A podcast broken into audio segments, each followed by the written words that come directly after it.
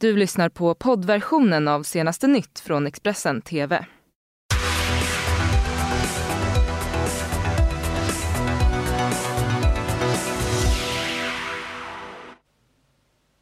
God morgon, välkomna till senaste nytt denna tisdag morgon. Jag heter Ylva Johansson och det här det är morgonens rubriker. Chilens flygplan med 38 passagerare har försvunnit.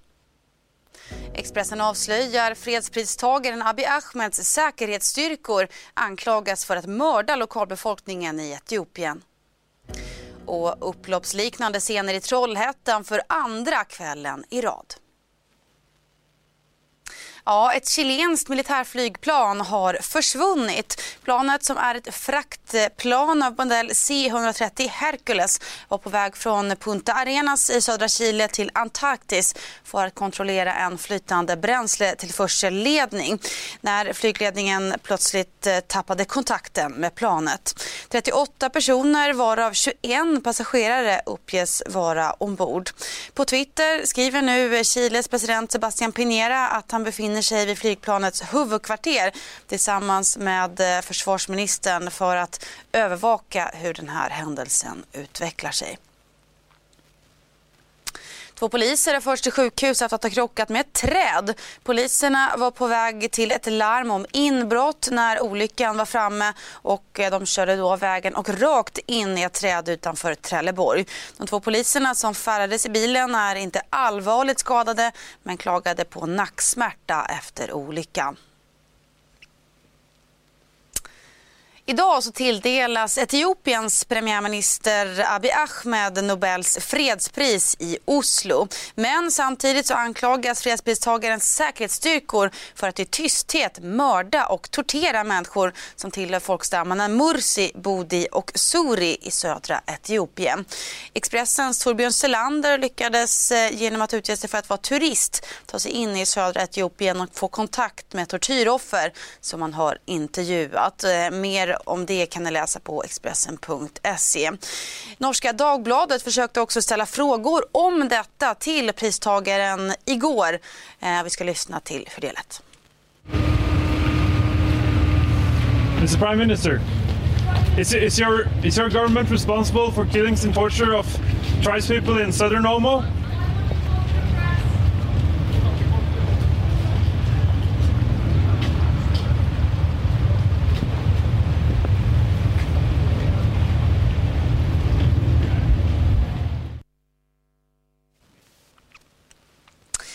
Ja, mer om det kan ni alltså läsa på Expressen.se. Fem personer har bekräftats döda och åtta saknas fortfarande efter vulkanutbrottet på Nya Zeeland igår. Polisen har nu startat en brottsutredning kring den här händelsen och tror inte längre att man kommer kunna hitta någon vid liv på ön. Det finns inga tecken på att någon mer kan hittas vid liv på nya zeeländska White Island efter det våldsamma vulkanutbrottet.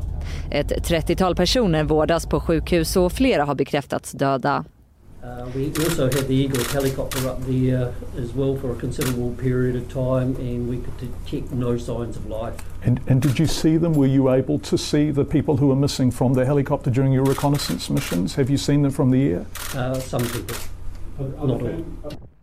Det var tidigt på måndagsmorgonen som vulkanutbrottet inträffade på ön där omkring 50 personer befann sig. Många av offren var turister från Australien, Storbritannien, Kina, Malaysia och USA enligt New Zealand Herald. An explosion underneath the lake would have thrown out very, very hot kind of steam. Um, so those burn injuries were likely a result of um, steam blasts. Uh, but the explosion would have created a lot of um, what we call ballistics, lots of rocks falling as well. So th those are also very, very dangerous. Många är allvarligt skadade. Vissa har brännskador på 90% av kroppen och dödstalen väntas stiga. To those who have lost or are missing family and friends, we share in your unfathomable grief at this moment in time and in your sorrow. Your loved ones stood alongside Kiwis who are hosting you here and we grieve with you and we grieve with them. Med det går vi inrikes igen. Det är kris i arbetsmarknadens parters förhandlingar ska jag säga, om lagen om anställningsskydd. Det rapporterar idag Sveriges Radio Ekot. Fem fackförbund uppges ha lämnat samtalen helt eftersom de inte kan acceptera vissa förslag. Förhandlingarna handlar om att göra arbetsrätten mer flexibel efter hot i januariavtalet om att ändra lagarna om de inte kommer överens. Valle Karlsson som är ordförande i Seko som är ett av fackförbunden som nu hoppar av samtalen säger till Ekot att det blir besvärligt när man börjar prata om begrepp som saklig grund. Enligt Ekot så ska begreppet saklig grund tas bort. Idag så får arbetsgivaren bara säga upp anställda på grund av arbetsbrist eller personliga skäl. Stadsdelen Kronogården i Trollhättan som är uppsatt på polisens lista över utsatta områden har under flera års tid skakats av tumult då ungdomsgäng gått till attack mot polisen. De senaste två dagarna har det varit oroligt igen. I söndags stod bilar i brand och igår kväll attackerades polisen med stenar. För andra kvällen i rad utbröt tumult och oroligheter i stadsdelen Kronogården i Trollhättan. Eh, polisbil som patrullerade området utsattes för stenkastning och därefter så har det även kastats en hel del bangers och skjutits raketer. Under söndagskvällen sattes flera bilar i brand under stökigheterna i stadsdelen. Då var omkring 30 till 40 personer inblandade och även då sköts raketer och smällare. En ruta krossades också på en polisbil och polisens insats pågick i flera timmar. Det är väl eh, högst sannolikt att det är samma grupperingar som eh, höll på där igår. Det var väldigt oroligt och omhändertog vi fem stycken och avvisade en hel del andra. Lokaltidningen Tela publicerade under måndags eftermiddagen en artikel där anonyma ungdomar hävdar att de blir trakasserade av polisen och att polisens agerande är anledning till oroligheterna. Ibland kan det ju ha med att eh, vi gör ett bra arbete i området, att de tycker att vi kommer alldeles för nära. Kronogården i Trollhättan är uppsatt på polisens lista över Västsveriges utsatta områden. Området har flera gånger tidigare skakats av upploppsliknande scener när ungdomsgäng har gått till attack mot polisen. Marie går vi utrikes. För i USA så förbereder sig Demokraterna nu för att gå vidare med riksrättsprocessen mot president Donald Trump. Enligt flera amerikanska medier så kommer de att avslöja åtalspunkterna redan idag. Beskedet det kommer efter att det igår hölls en utfrågning där jurister för Demokraterna och Republikanerna hördes i justitieutskottet. Enligt flera bedömare så kan också en omröstning ske redan innan julledigheten drar igång den 20 december. Expressens USA-korrespondent Thomas Kvarnkullen rapporterar om nästa steg. Nu ska man formulera eh, åtalspunkterna som Donald Trump eh, ska ställas inför eh, som man senare ska Eh, rösta om. Det har ordföranden i utskottet sagt att man kan komma att bli klar med de formuleringarna nu under veckan och sen blir ju omröstningen eh, om det här i representanthuset eh, kanske det riktiga startskottet för riksrättsprocessen. Man har sagt att den omröstningen ska ske sannolikt innan jul och att en rättegång som då kommer att ske i senaten ska kunna hållas i januari i början av året. Idag är det också äntligen dags för Nobelfesten. Som vanligt så väntas en glammig tillställning i Blå hallen i Stadshuset. Och artisterna Lisa Nilsson och Weeping Willows eh, sångaren Magnus Carlsson står för underhållningen. Årets Nobelmiddag står Stefan eh, eh, Gillbrand för. Och han är ju prisbelönt kock och tidigare lagkapten för svenska kocklandslaget. Han säger att det här är ett av de absolut största målen i livet. Årets Nobelkock eh, Sebastian Gibrant, Du har haft ett oerhört intensivt år. Du vann Kockarnas kamp och du vann världens... Du kom tvåa i världens mest prestigefyllda kocktävling. Men det här uppdraget, hur viktigt är det för dig? Ja, det här är otroligt ärofyllt. Det är ett av de absolut största målen man har haft i livet att uh, få vara ansvarig för den här middagen. Så det känns uh, otroligt uh, glädjande att jag, att jag har fått det här uppdraget. Du får ju inte berätta vad det blir för meny, men kommer du att ha någon röd tråd? Ja, men jag kommer ha en röd tråd. Mycket med att vi jobbar med hela råvaror från eh, rot till blast eller nose to tail som man brukar säga. Eh, men också att vi jobbar med svenska producenter och lyfter våra, våra bönder. En del inslag ifrån, som vi har utvecklat från eh, Bocuse d'Or där vi då kom eh, tvåa. Så att eh, ja, vi har höjt det här ribban så nu är det på guldnivå. Wow, häftigt. Eh, men du berättar, vad har du själv för relation då till Nobelmiddagen? Ja, Nobelmiddagen är någonting man alltid har sett upp till. Som, det var en av de första minnena man hade när man var liten, att man skulle vara med och, och laga den här maten. 2014 hade jag äran att få vara med Claes Lindberg sidan om och hjälpa honom. Och då sa jag att men det här vill man ju verkligen göra någon gång. Och, ja, nu står jag här. Det känns fantastiskt. Över hela världen talar man mycket om miljö och klimatfrågor nu och hållbarhet. Hur viktigt är det för dig att också tänka på det när du sätter årets meny?